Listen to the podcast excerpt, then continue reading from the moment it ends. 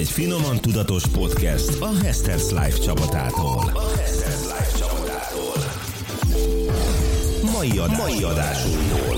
Felfedezték a lehetőségeket, a környezet meg a természet adta lehetőségeket, és abból főztek, ami ott van. Ugye az okinavaiak is elmondják, hogy az édes burgonya az, ami tájfúléló. Igen. Igen, és hogy mert hogy gumós növényként a föld alatt ö, semmi baja nem történik, hogyha jön egy ö, nagyobb természeti katasztrófa, és hogy ebből nem azt kell leszűrni, hogy akkor az édesburgonya, sőt a lila édesburgonya az mennyire durván meghosszabbítja az életedet, igen, meg 20-30 éveket ráhúzhatsz, hanem hogy nyilván van egy mm, jó, meg egy kedvező tápanyagprofilja, a lila mi volt ennek köszönhetően, tele van polifenolokkal, antioxidánsokkal, amik egyébként szívérrendszer védő hatásúak, tehát ezek azok a vegyületek, amik ugye antioxidánsként viselkedve lekötik a, a reaktív oxigéngyököket, amik ugye az oxidatív stressz következtében keletkeznek a szervezetben, és, és ezek sejtkárosító hatásúak, és ezek az antioxidánsok, mint a, a növényi színanyagok, polifenolok, úgymond semlegesítik ezeket a reaktív oxigéngyököket, és ezzel lassítják egyébként a sejtöregedést, és ehhez az kell, hogy különböző színű zöldségeket, meg gyümölcsöket fogyasszunk. Sziasztok, én Ispán Boglárka vagyok, gyakorló tudatos, és azért vagyok itt, amiért te is szeretnék jobban enni, jobban mozogni a konyhában, és ezt a tudatosság dolgot egy picit jobban beépíteni az életembe. Eszter és Dori azt ígérték, hogy van pár trükk, téma, aminek a tudatában ezt élvezni is lehet. Amennyiben ismersz olyat, akinek érdekes lehet a téma, ajánlt podcastünket. A podcast megtalálható az Apple podcastek között. Ha ott jártok, kérjük értékeljétek is a műsort a feliratkozás után, hogy mások is könnyen felfedezzenek. A Spotify-on pedig csak keresetek rá, hogy Finoman Tudatos Podcast, és már is be tudjátok tudjátok követni a csatornánkat. A Hester's Live gondoskodik a tudatos reggelekről. Azonban fontos számunkra, hogy ne csak reggel, hanem egész nap veled legyünk. Így táplálkozást és életmódot érintő edukációval, egészséges gondolatokkal és szakmai tudástárral szeretnénk végigkísérni a napon. Sziasztok, én Porkaláb Eszter vagyok dietetikus, sportdietetikus és a Hester's Life termékek fejlesztője. Sziasztok, én Czakó Dóri vagyok, élelmiszeripari mérnök, élelmiszerhigiénikus, táplálkozási és sporttáplálkozási tanácsadó és főállású mami. És a mai napon elhoztunk nektek egy olyan témát, ami korosztályunkból fakadóan mindennapos beszélgetéseink, mindennapos témája az öregedés. Ez most már így bebeszökik a a, a, konyha asztal mellé is bebeszökik, hogyha a szüleinkkel beszélgetünk, illetve nyilván, hogyha jövőt tervezünk. Azért ez egy nagyon tág téma, és nem is szeretnénk azt feszegetni, hogy akár öregedés lassulását a bőrünkben hogyan tudjuk lecsillapítani, az életmóddal kapcsolatos tanácsokat szeretnénk összegyűjteni, illetve azt, hogy a 20-as, 30-as, 40-es, 50-es, 60-as éveinkben mi mit tudunk tenni annak érdekében, mire figyeljünk oda, hogy ezt az öregedés minőségien tudjuk végigvinni, és hát igazából, hogy nekünk mit jelent ez. Meg szeretnénk majd egy, egy, átbeszélni egy tök jó kis szemléletmódot, amit a kék zónák országaiban már látunk, ami igazából arra mutat rá, hogy ha egy-két dolgot megváltoztatunk az életmódunkban, a mindennapi dolgainkban, a kis szokásainkban, akkor ezt, ezt az öregedést tényleg minőségén tudjuk megélni. Nagyjából ez a cél. Na de kezdjük is onnan, hogy ti hogy élitek meg az öregedést, lányok? Azért nagyjából tényleg hasonló korosztályban vagyunk. Mikor ütötte fel a fejét ez a téma először? Kezdem akkor én. Jó. Tök érdekes, mert sosem, én nem szorongtam ezen túlzottan, meg, meg az öregedéshez nagyon sokszor társítjuk így a halál gondolatát, meg az elmúlás gondolatát, és nekem az így nincsen benne egyáltalán a, a se a hétköznapjaimban, se a korábbi időszakaimban. Szóval, hogy erre így nem, nem gondoltam, pláne nem övezi számomra ezt a témakört egy ilyen félelem megszorongás. Viszont tény, hogy, hogy 30 fölött azért az ember már így elkezd látni pár jelet a, annak kapcsán, hogy, hogy az idő múlik, akár az arcán a ráncokat, hogyha nézi, akár a sportban például, hogy, hogy már a, a teljesítmény nem biztos, hogy annyira könnyen visszahozható egy, egy pár hetes kihagyás után, szóval ezeket így tapasztaltam én is, és, és emiatt elkezdtem egy kicsit jobban a, a témával foglalkozni, meg hát nyilván a körülöttem élők miatt is, tehát a szüleim, uh-huh. ö, nagymamám miatt is ez egy olyan téma, ami, ami érdekel, pláne azért is, mert tudom, hogy a, az életmódnak eszméletlenül nagy szerepe van ö, arra, hogy hogyan öregszünk, hogy milyen minőségben töltjük a, nem csak az idős éveinket, hanem már ugye a a korábbi éveket, de hát ugye főleg az időskorban jellemző az, hogy azért a betegségek megjelennek, olyan betegségek, amik nem, nem a fertőző betegségek, tehát a szívérrendszeri betegségek, a, a különböző daganatos megbetegedések, és ezek azért a vezető halálokok Magyarországon is, és és azért azt látni kell, hogy ezek a betegségek mind az életmóddal összefüggő dolgok, tehát hogyha az életmódot megfelelően alakítjuk, akár már ugye a korábbi életszakaszokban, akkor ezek a betegségek, ezek jócskán elkerülhetők, a kockázatuk csökkenthető, és oké, okay, még nem vagyok ebben a korban, de én szeretném akár a saját szüleimet, akár a nagymamámat minél hosszabban az életemben, egészségben látni, és ezért, ezért számomra ez egy kiemelt téma, plusz még érdekesnek tartom a különböző életkori sajátosságokat is, akár mondjuk az 50 év felett, hogyha a menopauzát nézzük a nőknél, ami elkerülhetetlen, vagy akár a 65 év felett, vagy 60 év felett az időskornak a specifikumait. Tehát ott már vannak olyan biológiai változások, amik kihatással lesznek arra, hogy hogyan eszünk, és hogyan tudjuk ezáltal megőrizni a saját egészségünket. Úgyhogy én ilyen uh-huh. relációban gondolok a, az öregedésre, és aztán persze, tehát látom azt, hogy, hogy hosszú távon a, a jó táplálkozásnak, a sportos életmódnak, vagy aktív életmódnak mennyire nagy szerepe van most, az itt és mostban. Szóval, hogy ezt, ezt ezeket a magokat így most kellene elültetni, hát nem 30 fölött, de hogy ezt így most erősíteni, de hogy ezt már, már akár a gyerekkorban ezt a szemléletet átadni, és ott nyilván nem a gyerekeket azzal jogatni, hogy egyszer megöregszel, úgyhogy... Hát mert pedig ez van, nem? Tehát, hogy azért erről, erről így szoktunk beszélni, plusz azért a, én ha arra gondolok, hogy öregedés, az nekem már az 50-60 plusz inkább, amikor már nyilván alapvetően nem vagyunk egy preventív közeg, Magyarország sajnos. sajnos soha nem arra gondol, hogy hogyan tudunk megelőzni dolgokat, hanem amikor már benne vagyunk, és tünetei vannak annak, amiben vagyunk, akkor próbáljuk meg azt kezelni, és ez nyilván érem abszolút hatással volt mindig is. Én, hogyha öregedésre gondolok, az engem elszomorít. Én, én még nem is, amúgy sem vagyok egy egy jövőben élő típus, én abszolút jelenben élő vagyok, és én mindig megpróbálom abból a jelenből kihozni amiben vagyok a legtöbbet, amit tudok, de megmondom őszintén, engem nagyon elszomorít mindig ez a téma, főleg amikor a szüleimre gondolok, akiknél abszolút már belépett az, hogy még talán egy picit benne vagyunk abban, hogy preventíven tudunk hm. gondolkodni arról, hogy mire kell odafigyelni ők Nagyon a 60-as éve, éveikben, mert ők most ebbe vannak, de már egy csomó minden van, amit látok, hogy jó lett volna, hogyha mondjuk tíz évvel ezelőtt elkezdünk róla beszélni közösen, akár az ő időskorukkal kapcsolatban talán ez a szó, ez baráti. Igen. Itt még itt még tök sok minden eszembe jut. Mondd ezt így.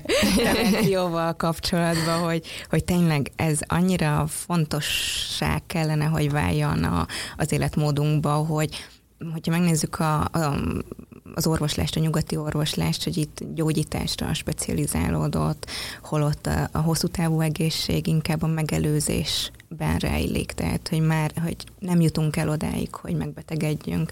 Nyilván ezt nem lehet teljesen kivédeni, de törekedni lehet, sőt kell is rá, mert, mert akár megnézzük a, a, az ellátó rendszernek a leterheltségét, hogy mekkora költséget ró, mekkora munkát terhet ró az egészségügyi ellátásra az, hogy a, a társadalom az egy öregedő társadalom, és nem csupán öregedő, hanem egy betegesen öregedő társadalom, tehát ez iszonyatosan költséges is ezeknek a betegségeknek az ellátása, másrészt meg szociális teher is a család számára, meg hát nyilván az egyén számára is.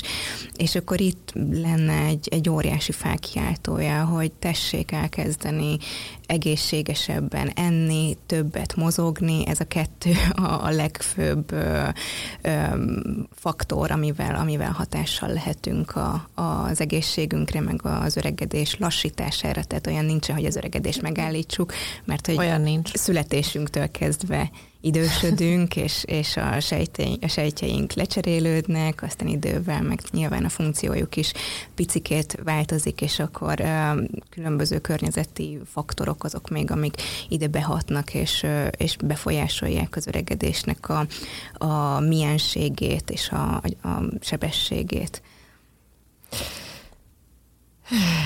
Dori, hogy vagy ezzel? Érdekes engem az öregedés magammal kapcsolatban mm, sosem zavart, tehát azt, hogy most a ráncom, a bőröm, a hajam, a egyebek. Most, hogy így mondjátok, észrevettem magamon, meg egyébként pont tegnap találkoztam barátnőkkel, és megláttak, és megkérdeztek, hogy mi történt velem. Te jól nem, nem, hanem, hogy, hogy olyan megviseltnek látszom, és, és ez való igaz, így is van, mert hogy tényleg egy, egy, egy durva fél évvel mögöttünk, meg, meg durva hónapok, és, és ez, ez, ez tényleg látszik rajtam. Tehát, hogy amióta így a podcastre készülünk, és ez a téma foglalkoztat, és nézem magam a tükörbe, én is észreveszem ezt, és hát ezt kapom kívülről is, hogy látszik de sose zavart így a magammal kapcsolatban a, az öregedés, inkább az idő múlása az, a, az, ami zavart. Tehát az, hogy, hogy, hogy, hogy mindig azt foglalkoztatott, hogy hú, basszus kulcs, már nem tudom, öt éve leérettségiztem, és hogy már azóta nem a gimibe járok, és hogy ú, már, már mit tudom én, öt éve vége az egyetemnek, és hogy már azóta nem az a, a kis közegem, vagy fú, már most 13 éve, hogy megismerkedtem a, az Andrissal, és hogy ez is hogy elreppent, vagy hogy már több mint három éve szültem, és hogy ezek azok, amik inkább így, így szorítanak engem nagyon sokszor, hogy azt érzem, hogy ott akkor azt ott nem élveztem ki, és nem használtam ki uh, úgy, ahogy ki, ki kellett, vagy ki lehetett volna, és engem ez sokkal jobban zavar, mint az, hogy mondjuk kevesebb a hajam, vagy rosszabb a minősége, vagy ráncosabb az arcom. Persze most, hogy, hogy ezeket felfedeztem, most ez is zavar, igen, de hogy érdekes, hogy igen, a legtöbb embernek ez, ez jut az eszébe az öregedéssel kapcsolatban, hogy, hogy ráncok, bőr, milyen életminőség, időskorra, és tök érdekes, mert hogy ugye egy csomó mindent teszek egyébként azért, hogy mm, most így más megvilágításból, hogy ne öregedjek, de hogy valójában nem ezért teszem, hanem az, hogy a jelen pillanatom uh-huh. minőségibb legyen. És hogy azért eszem úgy, és azért uh, mozgok ennyit, hogy a, a mostani életem uh, egy, uh, egy sokkal jobb minőségben teljen, és nem azért, hogy majd, tehát a, a gondolat mögötte nem az, hogy hú, majd ha öreg leszek, akkor ez vagy az, hanem hogy most érezzem jól magam, és um, szerintem ebbe például tök fontos az, hogy, hogy te egy olyan életmódot alakítottál ki, amit jelenleg is élvezel. Tehát, hogy te ezt nem büntetésként szabtad ki magadra, hogy nem tudom, egy csomó zöldséget, gyümölcsöt eszel, alacsonyan feldolgozott élelmiszereket, te főzöl otthon. Nem áldozatként éled igen, meg ezt, igen, nem, nem szenvedek. És szerintem ez, ez például tök fontos, hogy az ember ezeket a mindennapi nyilván egészséges életmódba befektetett rutinjait, dolgait, élményként élje meg, és hogy, jut, hogy, hogy egyfajta ilyen azonnali jutalomérzetben részesüljön, mert ez, ez fog rajta tartani azon az úton. Tehát ez lesz az az instant motiváló erő, ami, ami miatt holnap is, meg holnap után is te ugyanúgy fel fogsz kelni, ugyanúgy megiszod a, a magas vitamin, rostartalmú, jó zsírokból álló smoothidat, elmész edzeni, mert finom, mert az edzést élvezed. Szóval, hogy így a jelenben szerintem ez egy tök fontos dolog, hogy, hogy ezeket a dolgok dolgokat így, így felfedezt, hogy ez mennyire élvezhető. Viszont tegyük ki az asztalra, hogy azért az emberek többsége, aki nem gondolkodik így ennyire előrelátóan, vagy ennyire tudatosan a jelenlétről, az leginkább azért van, mert lusta, vagy azért, mert azt gondolja, hogy anyagi korlátai vannak ennek, vagy, vagy egyébként annyira rányomja a mindennapok stressze, a bélyegét a, a közérzetére, a hozzáállására, hogy meg se próbálja, mert úgy van vele, hogy ez nem nekem való, én ehhez fáradt vagyok, nekem más dolgaim vannak, tudod, ki gondol majd még erre is. Ez, és, és nyilván itt egy szemléletváltásra van szükség, azért ezt tényleg országosan értem azt, hogy erre, erre tényleg szükség van, de mit gondoltok, hogy hogy tudjuk ezt, tehát mi lehet az a, az a legmeggyőzőbb dolog, és most nem az, hogy mi történik, hogyha nem váltunk szemléletet, hanem hogy mivel lehet meggyőzni valakit, aki nagyon könnyen beletemetkezik tényleg ebbe a önsajnálatba, lustaságba, fáradtságba, saját korlátainak a Hát nyilván először ezt kell egy, egy tök erős felismerés, hogy, hogy amúgy ez a helyzet, de nincs erőm, motivációm, nem tudom, anyagi feltételem ahhoz, hogy, hogy változtassak, bár az anyagi feltétellel azt gondolom, hogy hogy az nem egy annyira nagy akadály, tehát hogy kis változtatásokat uh-huh. akkor is lehet eszközölni. Tehát például minden nap el lehet menni sétálni, kicsit kocogni, friss levegőn lenni, több folyadékot inni, időben lefeküdni, aludni. Ezek nem, nem költséges dolgok. Viszont a másik, ami, ami szerintem elengedhetetlen, hogy megfelelő minőségű információ álljon a rendelkezésedre, és hogyha nincs a környezetedben olyan információforrás, aki ezt biztosítsa, vagy ami ezt biztosítsa neked, akkor egyszerűen, tehát ez a, ugye, a, ez, a, ez a homályban, meg sötétségben tapogatózás, és hogy akkor jönnek be azok a minták, amiket a szülőktől, nagyszülőktől örököltünk táplálkozásban, mozgáskultúrában, és akkor azokat úgy is fogjuk továbbadni. Viszont, hogyha megvannak azok a, a az edukatív források, mint például én remélem, hogy ez a podcast is az, és, és sokak fejében ez egy elindító motor, akkor viszont már így megvan az a szellemi muníció, ami, ami adott ahhoz, hogy, hogy már tudja azt, hogy hol tudja keresni az ehhez szükséges dolgokat, és akár mondjuk elmenjen nem tudom, egy edzőt megkeressen, vagy dietetikushoz elmenjen, vagy kicsit az interneten utána nézegessen dolgoknak, és akkor az már a tudatosságnak egy belépő szintje lehet. Még ehhez annyit fűznék hozzá, hogy amit mondtál, Bogi, hogy, hogy aki nem tesz érte, az, hogy az lusta, és részben lehet, hogy ez így van, viszont az is, tehát azt, azt is egyszerűen látnunk kell, meg, meg aláírni, hogy, hogy, hogy a közeg meg a környezet sem éppen a legalkalmasabb arra, hogy, hogy az ember maximálisan motiváltan, és Igen, tehát hogyha, hogyha, hogyha azt nézzük tényleg, hogy, hogy maga ez a városi életmód, hogy, hogy az ember mennyi időt tölt ülve, hogy az ember mennyi időt tölt autóba, hogy, hogy, hogy minden munkafolyamatot most már gyakorlatilag kivált valamilyen gép, tehát már az aprító, tehát már uh-huh. szeletelnünk se kell, mert ott az aprító, már mosni se kell, ott a mosógép, a mosogatógép, a, a, tehát hogy a, a fotel, a, a robotporszívó, tehát hogy gyakorlatilag tényleg a mindent gépek váltottak fel, és a munkában is, és ugye gép előtt ülnek nagyon sokan, és, és hát a közeg, az emberek, akik körülvesznek minket, szóval, hogy nagyon fontos, és úgy lelőném a, a Bluesonsnak, hogy, hogy mit hozott ki, hogy így a leg, a leg um, nagyobb uh, um, szerepe igazából a, így, a, így az egészségünk megőrzésében, hogy, uh, hogy ott egyértelműen a közösséget hozta ki. Igen, hogy így van, és hogy, és hogy ezt visszavezette odáig egyébként, hogy persze nagyon fontos az, hogy, hogy miket eszünk. Nagyon. Nagyon fontos az, hogy, hogy aktív, fizikailag aktív életet éljünk, mozogjunk,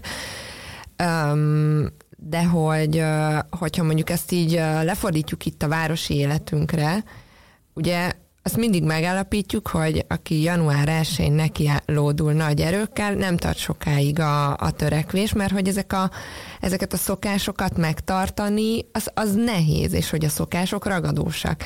Viszont ez a másik irányban is igaz, hogy ha, ha olyan emberek vesznek körül, és erre vannak statisztikai adatok, hogyha például, hogyha három barátunk túlsúlyos, akkor nagyobb eséllyel leszünk mi magunk is túlsúlyosak, mert belevisznek minket azokba a szokásokba, hogy álljunk meg egy kakaós csigára minden reggel munka előtt, vagy menjünk le nem ebédszünetbe, cigizzünk meg, nyomjunk be egy pogita büfébe, tehát hogy, hogy akkor ehhez csapódunk oda, és ehhez, ehhez kapcsolódunk, és ugyanúgy ránk ragadnak az ő rossz szokásai. Ugyanennek az ellentétje is igaz, hogyha körülvesszük magunkat olyan emberekkel, hogyha ha nehéz elmennünk edzeni, de mondjuk találunk egy, egy vagy két barátot, akivel együtt vesszük meg a, együtt vesszük meg a bérletet, megbeszéljük, hogy a héten melyik két nap, bocsánat, ha megbeszéljük, hogy a héten melyik két nap lesz a mi napunk, amikor együtt edzünk egy órát, akkor viszont sokkal nagyobb eséllyel jelenünk meg azon az edzésen, és megyünk el, és veszünk részt rajta. Ugyanígy az étkezési szokások, hogy, hogy, hogy tök jó az, hogyha egy jó példa van előttünk, mellettünk, és a környezet hatása mennyire befolyásoló. Hogyha, hogyha egyébként viccit visszazumolunk, és mondjuk ugye, tök érdekes egyébként nyilván az, hogy városban egészen más életmódja van valakinek, mint egy kisebb városban, meg aztán egy faluban, kisközségben, tanyán, és ahogy egyre ugye, kisebbek lesznek ezek a települések, úgy egyébként a fizikai aktivitás is nő. Viszont, hogyha megnézzük például a magyarországi várható élettartamot, ez, ez egy 2022-es adat, a férfiak esetében 72 és fél év, a nők esetében 79, és ez a, a, az európai átlaghoz képest még a nők esetében is egy három évvel kevesebb, mint mondjuk egy spanyol adat, ahol 83-84 éves lehet a várható élettartam. És itt még az is nagyon fontos, hogy ugye a várható élettartam, ugye a születéskor várható élettartam az csak egy totál szám, ebben még nincsen meghatározva az, hogy ebből mennyi az egészségben eltöltött úgynevezett minőségi életévek száma, és mennyi a betegségben eltöltött életévek száma, és sajnos Itthon, itthon jellemző az, hogy az időskorban, amint már említettem, ezek a nem fertőző betegségek nagyon dominálnak, ami nekem például egy hatalmas felismerés volt, nem lehetett nem felismerni, de hogy én orvoslátogatóként dolgoztam éveken át, és házi orvosokhoz jártam, és gyakorlatilag a háziorvosi rendelőknek a 98%-a idős emberekkel van megtöltve. És ez két két dolgot vettem észre ezzel kapcsolatban. Az egyik az, hogy mennek a, a krónikus betegségükre feliratni a recepteket, mire gondolok, vérnyomás csökkentő, uh-huh. koleszterin szint csökkentő, különböző szívgyógyszerek, gyomorsav csökkentők, és még sorolhatnám sokáig, fájdalomcsillapító. A másik pedig az, hogy ez egy olyan programmal fejlődött az idősek körében, hogy, hogy gyakorlatilag egy ilyen klubszerű hangulat volt a, a, a rendelőkben, és hogy, és hogy ez a társasági élet keresése is a, a rendelőkben itt tökre látszott, hogy, hogy ez így mennyire fontos, és mennyire hiányzik nekik. Csak hát ennek nem ez kellene, hogy a szintere legyen. Na de visszatérve arra, hogy, hogy mennyi gyógyszert szednek a, az idős emberek, ott, ott egyébként egy hatalmas motivációm volt arra, hogy fú, persze a, a, egy olyan étrend, ami, ami biztosítja a kellő tápanyagokat, egy olyan életmód, ami biztosítja a megfelelő fizikai aktivitást, az, az nem eredményezne egy ennyire rutinos orvoshoz járáshoz, és hogy, hogy ott annyira erőre kaptam, hogy ezt a dietetikát ezzel foglalkozni kell, és hogy én amúgy is a szívem csücske a táplálkozással, meg a táplálkozás tudományjal foglalkozni, de hogy akkor ott így nagyon megértettem, hogy a gyakorlatban hatalmas szerepe lenne annak, hogy megfelelő edukáció álljon rendelkezésre. Egyébként van, tehát a kórházakban a dietetikai szolgálatoknál igénybe lehet venni díjmentesen a dietetikai szolgáltatást. Nyilván erről kevesen tudnak, és a dietetikai szolgálat is le van terhelve, és sokszor ott is már csak a, a betegek és a, a különböző betegségekkel rendelkező nem kórházi betegek is jutnak el oda, tehát hogy nem kevésbé azon van a hangsúly, hogy, hogy prevenciós jellegű oktatás történjen.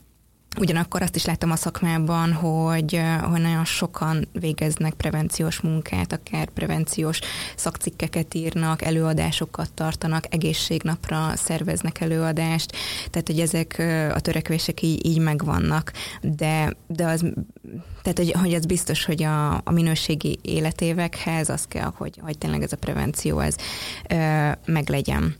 És szokások rabjai vagyunk, ez egyértelmű ez szokás egyrésztről az, hogy ahogy eszünk, amit főzünk, iszonyat nehéz megváltoztatni. Erről ugye beszélgettünk a podcast szerintem az összes adásában eddig. És viszont, hogyha azokba be tudunk építeni valami tudatosat, az már kvázi kipipálja a prevenciót e, egy bizonyos szinten. Mm. Nyilván azért ahogy például a ciklustudatos táplálkozásnál is beszéltük, az már egy, egy másik szint, egy alapszinten egyébként nagyon egyszerű dolgokat is be lehet vezetni, és akkor ha már itt a példamutatásnál járunk, akkor viszont már menjünk bele a kék zónákba, mert egy iszonyat jó ö, példát mutatnak azok az országok, ö, akiket kék zóna ö, országoknak hívunk, ők demográfiai szempontból rendkívüli olyan, olyan rendkívül földrajzi területek, ahol különösen magas az idős, akár száz évet is megélő emberek száma, jó egészségnek örvendő emberek száma.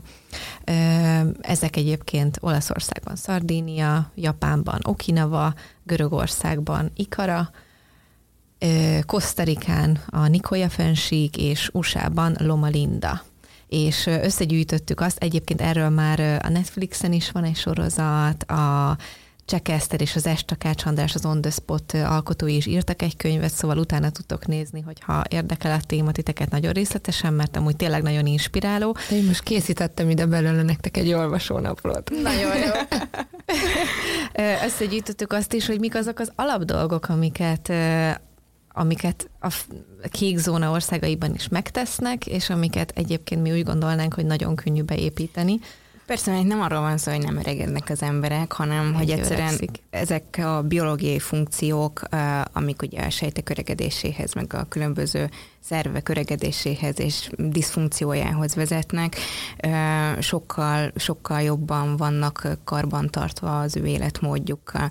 És azt csak itt szeretném gyorsan még elmondani, hogy, hogy az egyik legnagyobb öregedéshez vezető ok az ugye a, érrendszernek a, uh-huh. az állapota.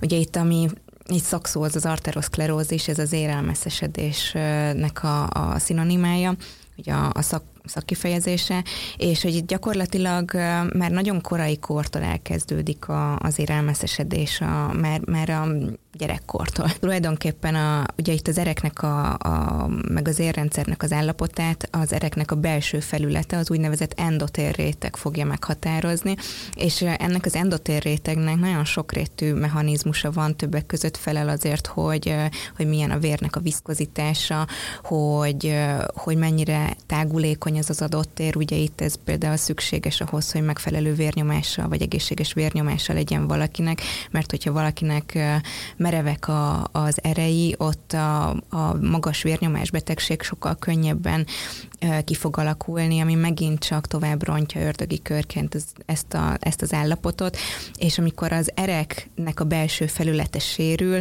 az fog évek után egyre inkább különböző célszerv megbetegedéseket okozni, mint például a vesebetegség, szívbetegség, ugye az agyi történéseknek a, a kockázata megnő. Itt egyébként van négy nagy rizikófaktora, ami, amivel kell számolni. Az egyik az az alkohol, a másik a, a dohányzás, ugye ez a két klasszikusan nagy, nagy egyértelműen rossz rizikófaktor, a harmadik az elhízás, és a negyedik a magas vérnyomás. Tehát, hogy ezeken a, ezen a négy ponton kellene hatnunk arra, hogy ezt az endotél funkciót egészségesen tudjuk tartani minél hosszabban.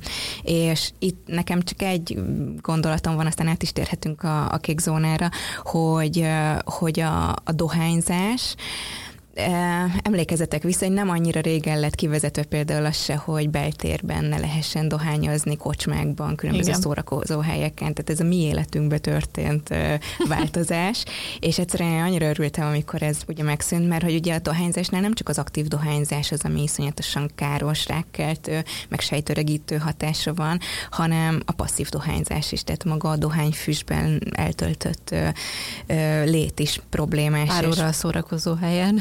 Igen. és, és éveket öregszel. Muszáj haját Minden napos sajnos. Amikor hazaértél. Tök fura, amikor elmész egy, uh, egy határral arrébb, és érdekes, hogy például Ausztria mennyire előrébb van, so, nagy, rengeteg mindenbe, de például ebben nem, és hogy bemész egy parkolójegyet venni, és bent a tabakban szívja a bácsi a, a cigarettát, és nekem ez annyira jelképesztő volt, hogy basszus, ez mennyire jó, hogy itthon nincsen, mert A másik ilyen, ami a dohányzás kapcsolatban eszembe jut, hogy nagyon megszaporodtak a, a hevítéssel hevítéses készülékek, tehát az úgynevezett IQOS készülékek, ugye, amik nem égetéssel, meg füsttel Ami állítólag egészségesebb. Igen, de hogy erre van egy csomó kutatás, hogy, hogy egyébként ott a, a szűrőben is olyan rekkeltő, meg rendkívül mérgező anyagok képződnek a, a hevítés során, mint például a, form, a formaldehid,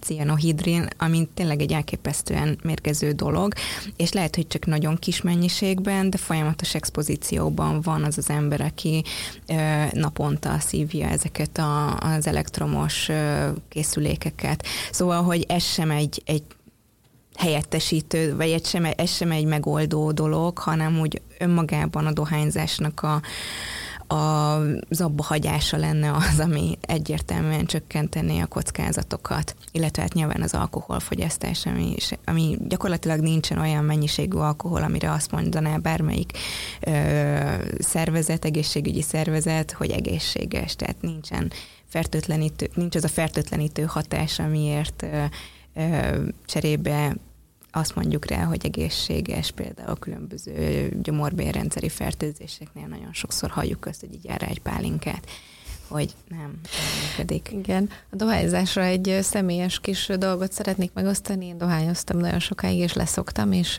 azt tanultam az egyik ilyen szokáskelakítós tréningen, hogy igazán akkor szokik le az ember, mivel azért ez egy, ez egy nagyon durva szokás, ami kialakult, ugye, és amiről le kell tenni, és akkor fog a, ugye a szokás beépítésnek vannak ilyen lépcsői, mm. és akkor a, ugye a leg, legeleje az, hogy egyáltalán gondolsz arra, hogy megváltoztatod ezt a szokás, hogy beépíted, vagy elhagyod. A legteteje pedig az, amikor már az identitásod részévé válik, és ott úgy tudod tesztelni, hogy az identitásod részévé vált, és nyilván elérni azt, hogy azzá váljon. Ha megkérdezi valaki tőlem, hogy kérsz egy cigit, és én nem azt mondom rá, hogy köszönöm, nem leszoktam, hanem már azt mondom rá, hogy köszönöm, nem, nem dohányzom. Akkor mondhatom azt, hogy az identitásom részévé uh-huh. válik, és nyilván úgy is tud egy picit jobban az identitásom részévé válni, hogyha amúgy is ezt mondom, még akkor is azt gondolom, hogy így van. Hogy egyébként én korábban cigiztem, hiszen amúgy miért is teszi hozzá ezt az ember, semmi információ tartalma nincs. Szóval, de igazából ez mondjuk egy én, én úgy éltem meg, hogy egy nagyon nehéz lépés volt, de nagyon örülök, hogy megléptem. Mm. De vannak olyan lépések, amiket sokkal-sokkal egyszerűbb megtenni, és, és már az is egyébként hozzá tud segíteni minket ahhoz, hogy egy picit minőségében tudjuk eltölteni ezt, az, ezt, ezt a kort, mint mondjuk a természetes mozgás. Igen. És akkor itt arra gondolok csak, hogy így vegyük sorba azokat, hogy mik, mik, a, mik a legkönnyebben megtehető dolgok természetes mozgás alatt. Egyébként a kékzónek országaiban is azt értik, hogy nem azt, hogy elmegyek edzeni konkrétan, vagy jogázok minden nap, hanem sétában megyek el a célállomásomra, lépcsőt választom lift helyett, illetve reggel, minden reggel csak egy kicsit megtornáztatom az izmaimat. Ez azért egy nagyon egyszerűen beépíthető dolog, hogyha, hogyha egyet értetek. Még egy dolgot én mondhatok a dohányzással kapcsolatban. Oda én is kell tartogatom még valamit. Jó, beszéljünk a dohányzásról. Csak egy nagyon gyors és optimista gondolat, hogy azért emlékeztek arra, hogy tehát a 2000-es évek előtt, meg főleg 80-as évek előtt gyakorlatilag szinte minden felnőtt dohányzott, rengetegen dohányoztak, iszonyatosan sokan, tehát hogy az úgy hozzátartozott az életmódhoz, hogy mindenki bagózik. Igen, most, hogy így mondott, tök vicces, hogy vannak ilyen családi fotók, amiket nézegettem, és ilyen piros malbi ott az asztalon, és kérdeztem, hogy ki cigizett, és akkor így mondták a nagyszerűen, hogy, hogy senki, de mindenki, tehát hogy, hogy nem dohányzott a családunkból igazán senki, de volt otthon cigaretta, hogy mint egy, nem tudom, süteménnyel hát, megkínálod a Nem, annyira nem beszéltünk arról, hogy ez mennyire durván káros, hogyha emlékeztek, azért Amerikában valamikor az 50-es, inkább a 60-as években jött be a reklámokban is az, hogy vagy nem is a reklámokban, hanem cikkek, cikkeztek róla, hogy egyébként rákkeltő hatása van. Egészen addig úgy voltak vele, hogy ez foglalkozik. Ez a buli. Mint, hogyha, igen, hogyha meginnál egy viszkit, vagy bármi. És, és hozzánk ugye minden később jön be. Igen, és amikor arról beszélünk, hogy öregedő társadalom vagyunk, és hogy nem tudom, 2035-re a, a felnőtt lakosság 40%-a 65 felett, feletti lesz, ez tényleg egy nagyon nagy szám, akkor ezt figyelembe kell venni, tehát hogy ez honnan gyökerezik, és hogy, hogy az az életmód, ami ugye az ő fiatalkorúban volt, tehát ők, ők azért az egészséges életmódra akkoriban ugye ez nem, nem, nem volt információ, ugye erről is beszéltünk, hogy nem, nem volt erről információ, nagyon sokan dohányoztak, és ezért ma már, és ma látjuk ennek a hatását, hogy rengeteg dakanatos megbetegedés van, aminek egyébként az oka visszavezethető adott esetben arra, hogy, hogy rengeteget dohányoztak. Tehát ezzel csak azt szeretném mondani, hogy a mi generációnk, aki már sokkal-sokkal tudatosabb, generáció, és remélem, hogy tényleg kevesebb a, biztos, sőt, biztos, hogy kevesebb a dohányzó, mert a környezetemben is kevesebb, uh, jóval kevesebb. Uh, szóval, hogy itt azért a kimeneti uh, dolog is valószínűleg várhatóan pozitívabb lesz. Reméljük, igen. Azért az is segít szerintem, hogy egyre drágább a cigi. Nem csak a sima cigi, az IQOS is maga, ugye készüléket is meg kell venni, magát a kis cigit is.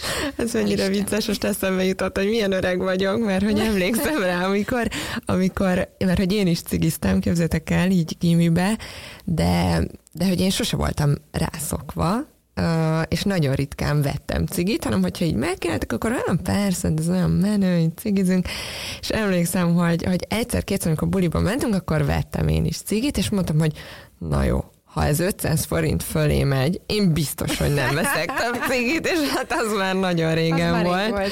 Az már nagyon régen volt, és hogy, hogy még így erről, hogy a, hogy a szokás, csak egy, egy gondolat, amit így, így most már így ennyi idős fejjel így össze raktam, és ez, ez abszolút átámesztő, hogy emlékszem rá, hogy, hogy um, nálam az a cigizés, ez úgy nézett ki, hogy hát én reggel nem cigizek, mert az annyira fúj. Tömegközlekedéssel jártam dolgozni, emlékszem, hogy dolgoztam, akkor még így cigizgettem, amikor a, a gyógyszergyárban gyár, jártam, de hogy tömegközlekedésre én nem szállok fel úgy, hogy előtte elszívok egy cigit, mert az undorító, és én is utálom, amikor valaki felszáll mondjuk télen a meleg villamosra, és akkor ott árad belőle ez az ilyen bagószag, úgyhogy az undorított biztos, hogy nem fogok fel, cigizni, mielőtt felszállok a villamosra. Akkor a munkában menet, tehát a villamosra, amíg besétáltam a, a cégben, nem cigiztem, mert az annyira undorító, hogy most beérek oda egy laborba, felveszem a hófehér steril gyönyörű szép köpenyemet, és ott ülök a, az ilyen tiszta helységben úgy, hogy közben árad belőlem ez a bagoszak, hát az így biztos, hogy nem. Napközben ugyanem miatt nem mentem lecigizni, mert undorító, hogy utána bagósan visszamegyek, és akkor kb. maradt ez a hétvégén, ha elmegyünk iszogatni, meg bulizni, és amúgy is ott mindenki cigizget, akkor én is cigizgetek és hogy, hogy igazából zavart engem azt, tehát hogy én nem akartam egy olyan ember lenni, akinek cigiszaga van és hogy, hogy most is azt tudom egyébként mondani így a, a szokások kialakításával kapcsolatban, hogy ha van a fejünkben egy kép, hogy mi milyenek szeretnénk lenni, hogy, hogy fit, egészséges, aktív életet élő, boldog ember, akkor egész egyszerűen csak így folyamatosan annak az embernek, aki, akik szeretnénk lenni, igazából annak a képe kell, hogy, hogy, hogy a fejünkben legyen, vagy előttünk akár, és egy ilyen kis Pinterest táblát nézve az összegyűjtött képekkel, hogy én egy ilyen életet szeretnék élni, ami nem büdös cigiszagú, ami nem boldogtalan, hanem ami aktív, boldog, egészséges ételeket teszik, összejár a, a barátaival, sokat van a természetben és túrázik, és egész egyszerűen így kell elkezdeni viselkedni nagyon-nagyon-nagyon apró lépésekbe. Azért azt hoz, azért ezt tegyük hozzá, hogy az ilyen cigizés, piálás, drogok, bármi azért leginkább akkor szokott bejönni egyrésztről, amikor nyilván társágban szórakozunk, másrésztről stressz ér minket, és akarunk valamit, ami hirtelen nekünk egy ilyen... Fájdalomcsillapító. Így van, egy fájdalomcsillapító, eltereli egy picit, így van, és talán itt ezekre a helyzetekre lehet, hogy jól találunk valami más megoldást. Mindenképp segít. Vagy, vagy, vagy inkább azzal foglalkozunk, hogy hogy tudjuk azt a stresszt, ami minket ér, a következő alkalommal egy picit jobban feldolgozni, hogy ne legyen szükségünk egyébként egy ilyen eszközre. Nyilván mindenki szereti kiereszteni a gőzt, nyilván mindenki szereti, hogyha van valami egy nagyon durva nap végén valamivel leereszthet, de miért feltétlenül kell, hogy az egy ilyen... Ez egy a ilyen... leg, legértelmetlenebb önrontó, önrontó dolog. Igen. igen. Tehát a legértelmetlenebb és legkárosabb szokás a, a cigarettázás. Nyilván én is fiatal koromban rámentem meg. Emlékszem gimi elején, ennek közösség kovácsoló ereje van, tehát hogy nem hát véletlen, nehéz, amikor igen, a középiskolában smoke-nak hívják azt a, azt a kis utcát, ahova, ahova a jó fejek bejárnak, és akkor... És csak a jó fejek. És csak a jó fejek suli után, vagy suli előtt. És akkor nyilván ott akkor egy ilyen közösséget tart ez össze, meg amikor tudjátok, a cigisek között a beszélgetés, ez úgy mindig. Hát persze, hát és a ma, mai napig az irodában sokkal többet Na. Pihen az, aki lejár cigizni. Igen. Szóval, hogy, hogy ez a fiatal korban kezdődik, uh-huh. akár mondjuk azért is, hogy valaki betagozódjon egy menőbb társaságba, Igen. vagy tök mindegy egy társaságba, és utána meg azt látjuk, hogy, hogy nagyon nehezen szokik le erről a, erről a szokásról, és hogy már identitása részét képzi az, hogy ő dohányos, és eljut addig, hogy 40, 40-es, 50-es éveig viszi ezt a szokást, és az már elképesztő. Tehát, hogy nagyon-nagyon-nagyon rossz hatása van a, a szervezetre. Nekem még annó, ez tök megragadt az egyetem alatt a sejtbiosztanárom, mondta, hogy egy szál cigaretta hatása az 15 évnyi károsodást okoz a szervezetbe. Szóval, hogy... Na és akkor itt hoznám be azt, hogy azért nagyon sok mindenkiben benne van, hogy nem képes hosszú távon gondolkodni, és ez főleg a szüleink generációjánál tapasztaltam én, meg leginkább meg az, meg az ő előttük lévő generációban, hogy mi tudom én, mi lesz majd 10 év múlva, meg 15 év múlva, hát most foglalkozzunk azzal, ami most van a következő 5 évben, legyen szó akár a nyugdíjas évekről, az egészségről, a bármiről. Szóval ez egy nagyon-nagyon erős érv, a mi generációnkban szerintem beépíthető, mm. mert talán már egy picit nyitottabbak vagyunk a felé, hogy hosszú távon gondolkodjunk. Viszont mit gondoltak, hogy azt, akinek eleve nincs egy ilyen típusú gondolkodása, mivel tudjuk meggyőzni arról, hogy például, hogy a sok stressz az egyébként krónikus gyulladáshoz is tud vezetni a szervezetben, és hogyha még rácigizel arra, hogy nem is kezelted a stresszedet, és a stresszre az a reakciót, hogy rágyújtasz, vagy az a reakciót, hogy bepiálsz, akkor még arra a stressz okozta tünetekre is, vagy eredmény károkra is még rádobsz még több kárt, Vajon ez elgondolkodtat? Ennyit tudunk tenni, tehát, hogy nem vagyunk más bőrébe, és nem, nem, nem nem lehet pisztolytartó a fejükhöz azt mondani, hogy most leteszed a cigit, bármennyire is mi tudjuk azt, hogy ez, ez nem, nem mutat előre ez a szokás. Egyszerűen én nekem az a tapasztalatom rengeteg tanácsadás után, hogy információval tudunk tudok szolgálni, és, és elmondani a biológiai következményeit, az élettani következményeit, tudok rá statisztikát hozni, bőröregedés, ízérzékelés, romlás, sportteljesítmény csökkenés, tüdőkapacitás csökkenés, tüdőrák, tehát hogy ezek mind a cigarettának a káros következményeire, és akkor még ott jönnek az olyan érzékszervi ö, hátrányok, hogy, hogy büdös vagy, hogy a hajadat meg kell mosni. A kezed büdös. A kezed büdös. Szóval, hogy nem tudok mellette tényleg jó érveket felsorakoztatni, és ezt el tudom mondani mindenkinek, akinek tanácsolnám, hogy hagyja abba a cigarettázást, de az is tök saját döntés, hogy akkor ő ezeknek az információknak a birtokába mihez mit fog csinálni.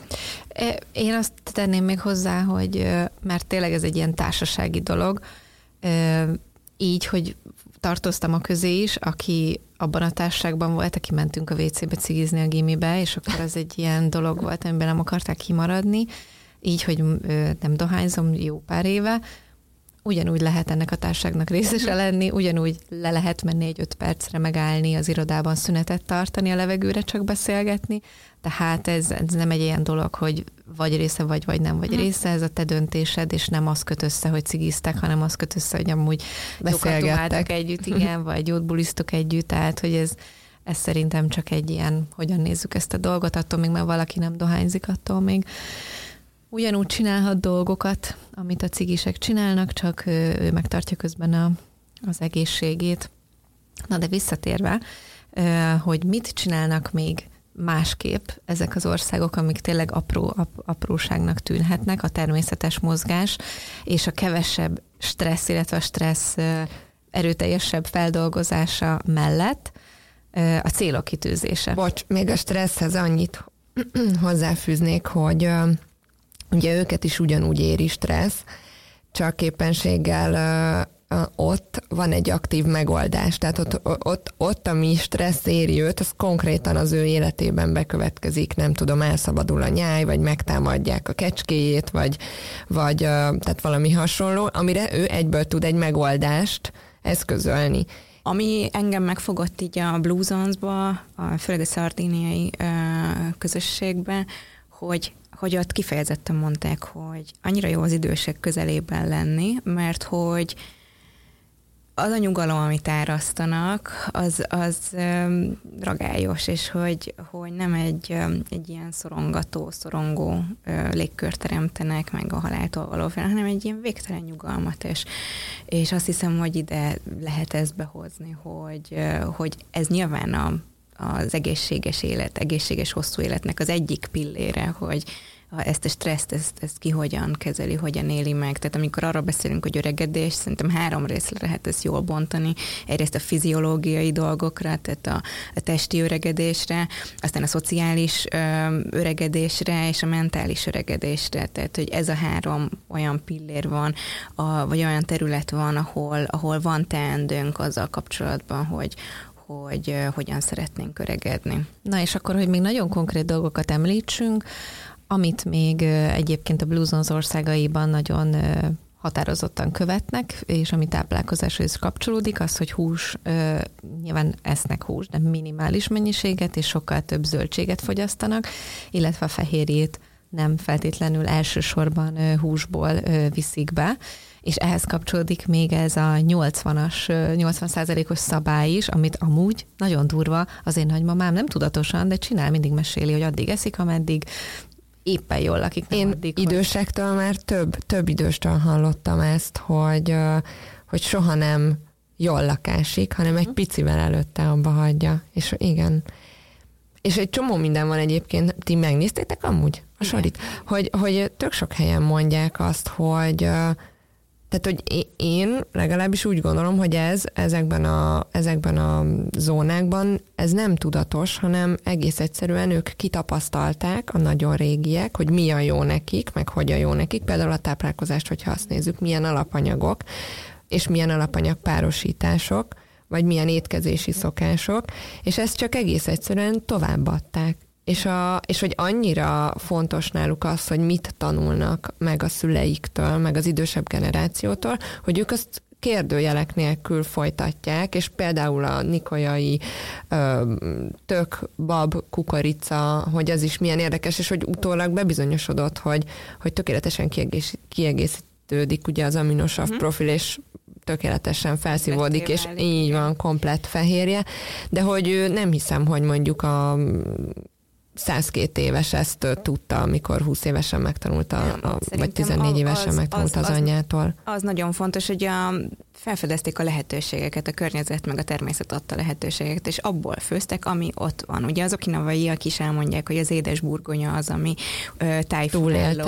Igen. Igen, és hogy mert hogy gumós növényként a föld alatt ö, semmi baja nem történik, hogyha jön egy ö, nagyobb természeti katasztrófa, és hogy ebből nem azt kell leszűrni, hogy akkor az édesburgonya, sőt a lila édesburgonya az mennyire durván meghosszabbítja az életedet, igen, meg 20-30 éveket ráhúzhatsz, hanem hogy nyilván van egy mm, jó, meg egy kedvező tápanyagprofilja, a lila mi volt ennek köszönhetően, tele van polifenolokkal, antioxidánsokkal, amik egyébként szívérrendszer védő hatásúak, tehát ezek azok a vegyületek, amik ugye antioxidánsként viselkedve lekötik a, a reaktív oxigéngyököket, amik ugye az oxidatív stressz következtében keletkeznek a szervezetben, és, és ezek sejtkárosító hatásúak, és ezek a, az antioxidánsok, mint a, a növényi színanyagok, polifenolok, úgymond semlegesítik ezeket a reaktív oxigéngyököket, és ezzel lassítják egyébként a sejtöregedést, és ehhez az kell, hogy különböző színű zöldségeket, meg gyümölcsöket fogyasszunk, és akkor itt van például ez a lila édes burgony, uh-huh. ami meg egyébként gazdag a komplex szénhidrátokban, és, és ahogy elnéztem például, ahogy csinálják a, a ezt a püré jellegű ja, dolgot. igen, hogy egy fával Hogy egy fával, nyomkodják. és hogy nincsen agyon nyomkodva, és itt például az ételkészítési technológia hatása is ugye megfigyelhető, hogy nem turmixolva van, nem ap- nagyon-nagyon apró darabokra van szét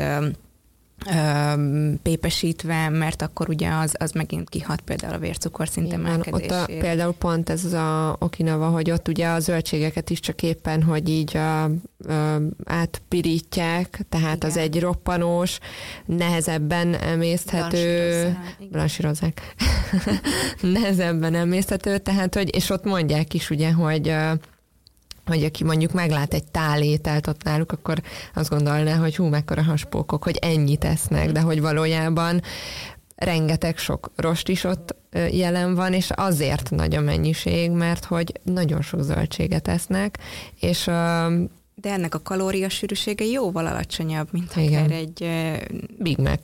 Mac például.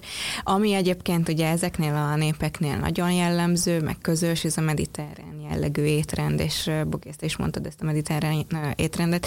Egyébként tényleg ez a világ legegészségesebb étrendje, ez most már több kutatás által évek óta bizonyított tény, hogy a magas zöldségfogyasztás, magas teljes kiörlésű gabonafogyasztás, gyümölcsfogyasztás, Növényi olajok, magvak, növényi olajos olajok, magvak, Igen, például az olíva. olívaolajnak eszméletlenül magas ö, szívérrendszer védő hatása van, és, és emellett meg ugye eltörpülnek azok az élelmiszercsoportok, mint a vörös húsok, az édességek, az vagy a hús, hú, igen, hús, húskészítmények, tehát ilyen felvágottak. Élelmiszerek, igen. igen. És még ami érdekes, ugye, ha megnézitek a mediterrán táplálkozás piramist, akkor ott legalul, hogyha az élelmiszereket nézzük, akkor a zöldség, gyümölcs, mag, stb. ezeket Igen. most elmondtuk, de alattam van még egy nagyon széles alap, az pedig az a, a szociális élet. Igen, Igen, hogy. Sport. Tehát, hogy van. érdekes, hogy ezt még, még inkább ö, hangsúlyozzák. Tudjátok, mi a durva? Én rákerestem, meg googliztam a mediterrán étrendet mielőtt, vagy most, így készültünk az adásra, és legtöbb találatot nem úgy találtam, hogy mediterrán étrend, hanem mediterrán diéta. Mert konkrétan nálunk ez abszolút úgy van pozícionálva itthon, mint egy, mint egy, mint egy paleo diéta, tudod? Vagy De egy, ezt tudod, miért van? hát mert tüneti kezelésre használták? Nem, nem, nem, mert az angolból ered, tehát a diet, mint étrend. Ah, okay. És ezt, és ezt És a magyar ez- nem, foga, nem fordította úgy le, hogy mediter, tehát amúgy helyesen ez mediterrán étrend. Hát abszolút, hiszen tehát ez, nem mediterrán diéta. ez nem vannak, időszakos diéta. vannak gyógydiéták, ilyen például a DAS diéta, vagy a Mind diéta. Egyébként a Mind diéta az kifejezetten a, a szívérendszeri betegeknek ajánlott alacsony sótartalmú és mediterrán di- étrend jellegű diéta, ami, ami javítja az ő szívérendszeri állapotukat.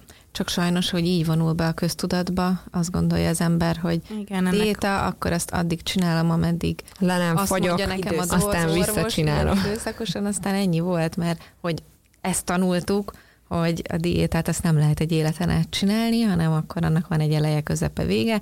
Az étrendet lehet maximum, és az meg már tényleg egy szemléletváltás. Szóval ezen, ezúton szeretném kösz, megköszönni annak, aki ezt lefordította a diétára, és üzenném, hogy Fordítsa át. étrendként, javítsuk igen. étrendre. Írunk majd minden egyes cikk alkotójának.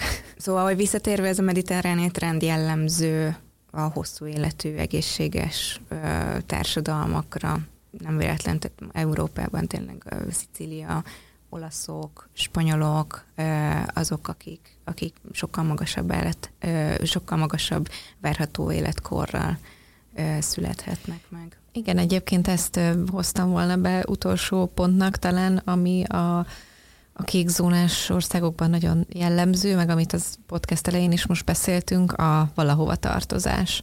Legyen az akár egy hitközösség, a családunk közelsége, egy baráti közösség, és hogyha egyébként ne adj Isten, mert nyilván az alkohol az életünk része, de hogyha azt úgy fogyasztjuk, úgy pozícionáljuk az életünkben, mint valami, ami annak a része, hogy együtt vagyunk mindenkivel, és szociálisan is kielégülünk, és ahhoz egyébként iszunk egy pohár bort, akkor ugye teljesen más. Nyilván a mennyisége is más lesz, mert nem azért isszuk, hogy már elmegyünk berúgni, mert most az a program, mm. hanem, hanem az egy kiegészítője lesz a szociális értékeknek. Én meg más, ugye ott a görögöknél például, ahogy készül maga a, a bor, és hogy ők készítik, tehát ő veti el a szőlőt, ő szüreteli le, ő olyan hagyományos módszerekkel, ott mondják is, hogy gyógy, gyógybor, mert hogy tényleg úgy készül, mint, a, mint, mint az ősi időkben a föld alatt, ilyen agyag edényekben, és hogy, hogy ők így erre, erre esküsznek, vagy hogy ez így, ez így az életük része, meg a, a, az életmódjuk része. Az, hogy a közösségben elfogyasztott moderált mennyiségben, tehát egy pohár bor, az, az lehet, hogy nekik ez egy ilyen stressz, stresszkezelő, ez a, ez a mert ott a ment- összegyűlnek. A mentális De az, hogy összegyűlnek, igen. Igen, Össze, tehát, igen, tehát hogy ez a része, tehát nem otthon egyedül egy üveg, hanem, hanem összegyűlnek, és amit igazából a gyümölcsét a munkájuknak. Ott egy kicsit... Itt, hogyha ezt lefordítjuk, hogyha egyedül poharaznának otthon, az valószínűleg egy hátrányosabb dolog lenne, mint hogy ezt közösségbe teszik, mert hogy ott magának a közösségnek a a jótékony hatása, a, ugye a szociális életre, a mentális egészségre védőfaktorként bizonyul az alkohollal szembe. Tehát nyilván itt is van egy átfordulási pont, tehát hogyha itt demizsonokat innen, az már nem lenne, ott nem lenne már átfordulási pont, de hogyha ez egy mértéktartó mennyiség, akkor az fontos. Itt én még azt emelném nagyon ki, hogy a mozgásról tehát azt, azt látjuk, hogy ott kezdődik egy nagyon-nagyon erős öregedés, hogyha valaki végérvényesen leül a kanapéra. És mégpedig azért, főleg ugye ez a, a 60 év körüli korosztályra jellemző, hogy ott biológiailag az izomszövet, a, a vázizomszövet elkezd csökkenni, ezt úgy hívják, hogy időskori szarkopénia, és e, nyilván az izomszövet az akkor fog épülni, hogyha van fizikai megterhelés, és hogyha ez a fizikai megterhelés, egy fizikai aktivitás, ez csökkenni fog, akkor az amúgy is biológiailag bekövetkező időskori szarkopénia plusz a fizikai aktivitás csökkenése, az még exponenciálisan növeli a, a, ezt a hanyatlást és ezt a fizikai aktivitásnak a, a csökkenését, ami meg már ugye problémás lehet, hiszen ugye, hogyha az idősebbeket megnézzük, akkor ott nagyon gyakori például a comnyaktörés. Így van, elesnek. Elesnek, és nagyon sokan az elesés következtében meg meg is halnak, mert hogy bekerülnek a kórházi környezetbe, aminél már egyébként ott is van egy átfordulási hát pont. Az meg az egy negatív környezetváltozás. Igen, igen, igen, és hogy, és hogy, hogy ne jussunk el ide, nagyon fontos az, hogy, hogy még az idős korban is aktív legyen valaki, sétáljon, nordic walkingozzon, túrázzon, tehát hogy ezek azok a, az alacsony intenzitású testmozgások, amik abszolút beépíthetők, és nem attól függ, hogy most mekkora a tüdőkapacitásod. Egy... Képzeljétek, az egyik barátnőm anyukája most mesélte, hogy sajnos az ő családjában elég felfelütötte fejét a, a demencia, mm. Alzheimer, és azért, hogy ő nem is az, hogy megelőzze, de hogy késleltesse ennek megérkezését, mert valószínűleg egy ponton meg fog érkezni. Ő heti egyszer elmegy úszni, és heti egyszer elmegy korizni, nyilván most ez a téli időszakra vonatkozik, mert tudja, hogy a mozgással egyébként ezt, ezt ki lehet tolni. tudja, és minden alkalommal sétálva megy el a koripályára, és sétálva megy el a, az uszodába, és haza is. Nagyon durva. Nagyon ez amúgy iszonyatosan tiszteletre méltó szerintem, amikor valaki ezt így... Uh, igen, igen. Mert hogy, mert hogy mondjuk azt, hogy mi ezt megcsináljuk, azért, mert a korosztályunkban vannak olyan emberek, és és ez tetszik nekünk, és mi ezt szeretnénk uh, csatlakozni, és mi is így, így élni az életünket, az egy dolog. De én azt gondolom, hogy mondjuk ez ilyen 50-60 éves korban ez nem gyakori. Nem gyakori, de Sajnos egyébként nem. vannak rá lehetőségek, és, és annyira egyébként nem is ritka. Tehát, hogy az én környezetemben is vannak olyan idős emberek, akik uh, szabad egyetemre járnak, uh, különböző tornakluboknak a, a tagjai, akkor minden nap 5 kilométert sétálnak, és hogy ez igazából azt gondolom, hogy egy döntés kérdése. Képzeljétek el, igen, bocs, most azt jutott, hogy volt egy kolléganőm, és ő mesélt, hogy neki a nagymamája, nagymamája, tehát hogy, hogy akkor voltunk uh-huh. 20 pár évesek, és a nagymama az akkor volt valószínűleg ilyen 60 és 70 között, ő valahogy nem tudom, hogy beiratkozott az egyetemre, és most pszichológiát hallgat, mert őt a világ életében ez érdekelte, és most rohadtul ráér. És miért ne? És miért ne? És én ezt imádom hogy itt tényleg nem ez a, ó, most már mindegy, nem, megvárom, amíg meghalok, hanem hogy így, hát ha itt vagyunk, akkor csináljunk valami, valami izgalmasat, valami hasznosat, vagy valamit, ami boldogát tesz minket, vagy ami mindig is érdekelt minket, és, és ez nekem nagyon is közösségbe kerülünk. Tényleg? Igen, igen, jó. igen. Úgyhogy nekem ő egyébként egy hatalmas példakép, és, és én nagyon-nagyon merítkezem abból, hogy 80 fölött is ennyire aktív életet lehet élni, és amikor mesélem, hogy az én nagymamám mennyire modern, akkor tök sokszor visszakapom, hogy de jó, hogy, hogy, hogy nem szorul ellátásra. És hogy ez neki például egy tök tudatos döntése. Most így, hogy, hogy a családomat nézem, meg így a nagyszülőket, annyira, annyira látványos az a, az, a, a, az egészség tehát, hogy a, a, az egyik nagymamám, ő mindig házban élt, kertészkedett rengeteget, nagyon sok, nagyon nagy kertje volt, nagyon sok munka volt a kertben, meg állatok, meg minden. És uh, ott, ott nem volt gondolkodás, vagy ott nem volt vakarózás, tehát ezt menni kell, csinálni kell, ott nincs kecmec.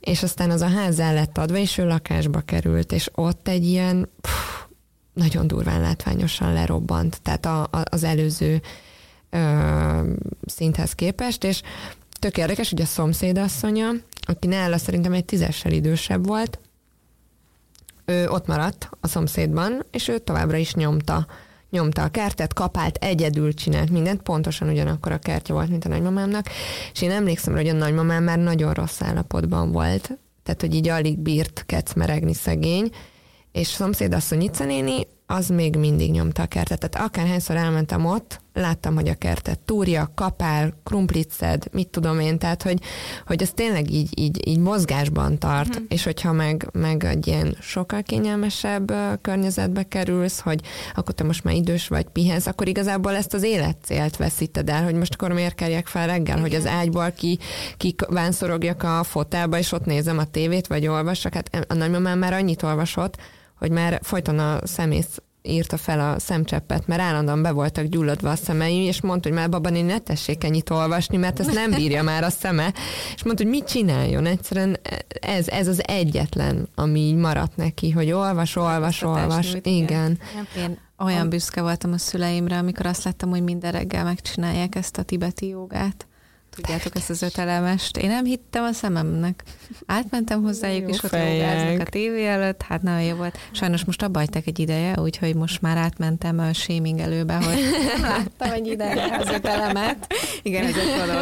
Ami még egyébként itt táplálkozással be lehet avatkozni, hogy a fehérje mennyiséget, fehérje bevitelt egy picit érdemes megemelni az idősebb korban, főleg az elágazó szénlenzó aminosavak azok, amik ugye az izomtömeg növekedését fokozzák az időskorban is, tehát hogy nem csak a konditermesek körében népszerűek ezek, és ide tartozik a valina, leucin, meg az izoleucin Ugye ez különböző húsokban, tojásban, tejtermékekben, növényi eredetű élelmiszerekből, a szójában, kinoában, mandulában, hüvelyesekben található meg, úgyhogy ennek a forrását kell minél változatosabban beépíteni, és ez a változatosság megint az időskor szempontjából tök lényeges, mert volt erre irányuló kutatás, hogy az étrendi változatosság az hatással van az öregedésnek a sebességére, és azok az emberek, akik nagyon egy egyoldalú étrendet követnek, nagyon magas szénhidrát,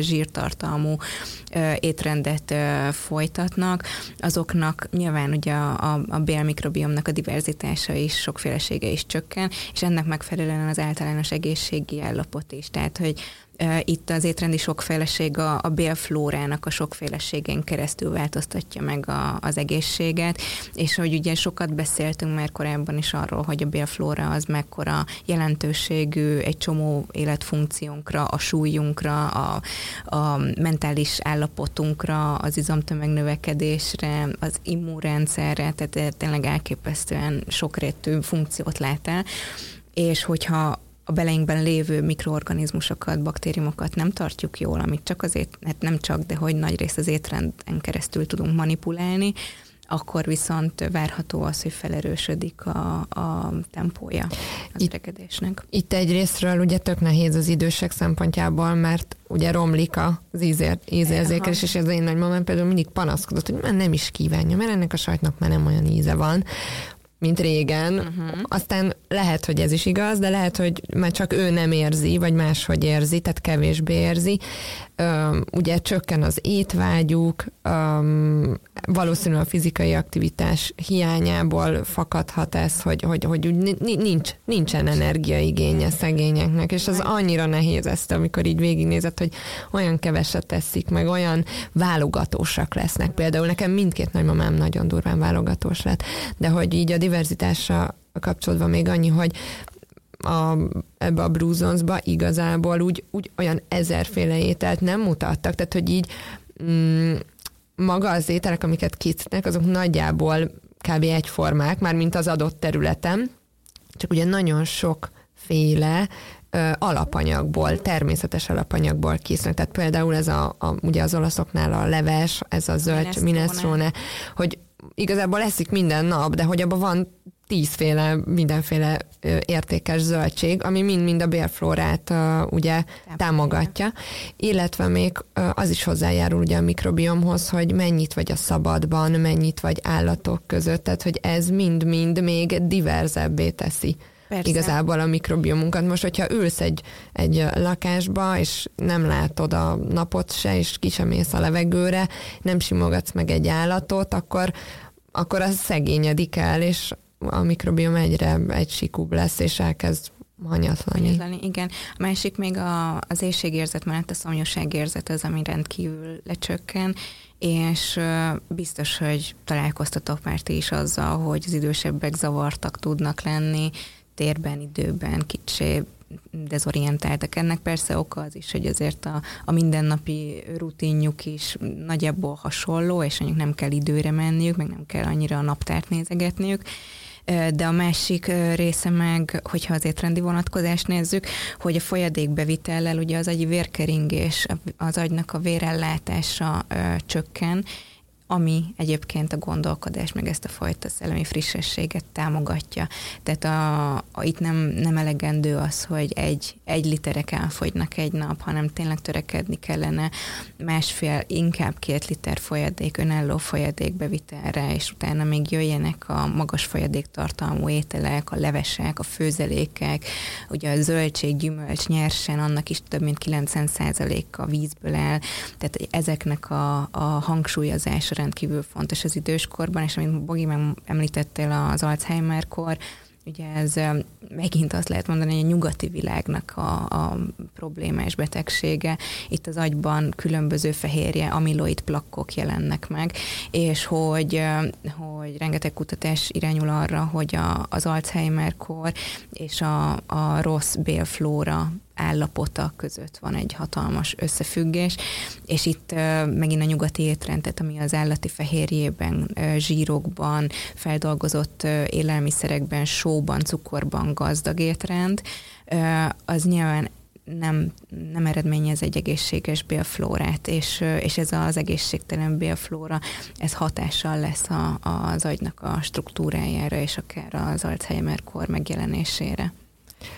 Hogyha teljes élettartamot nézzünk, akkor csak hogy így összefoglaljuk azt a nagyon sok mindent, a 20-as éveink használhatóak arra, ugye, hogy kialakítsuk a szokásainkat, elkezdjük azt a típusú életet, amit utána majd fenntartunk a 30-as, 40-es éveink során. Nyilván kipróbálunk egy csomó mindent, megnézzük, hogy mi az, ami hozzánk igazított mozgástípus, hozzánk igazított ételfajták, hogyan fogjuk beépíteni akár a főzést az életünkbe. Azért a 20-as évek még nagyon aktív évek, nagyon kísérletező évek, de már érdemes ott beépíteni azt, hogy, hogy legyen egy tudatos és egészséget megőrző rutinunk, amit a 30-as éveinkben, amikor már az örekedés első jelei megjelennek, érdemes fenntartani.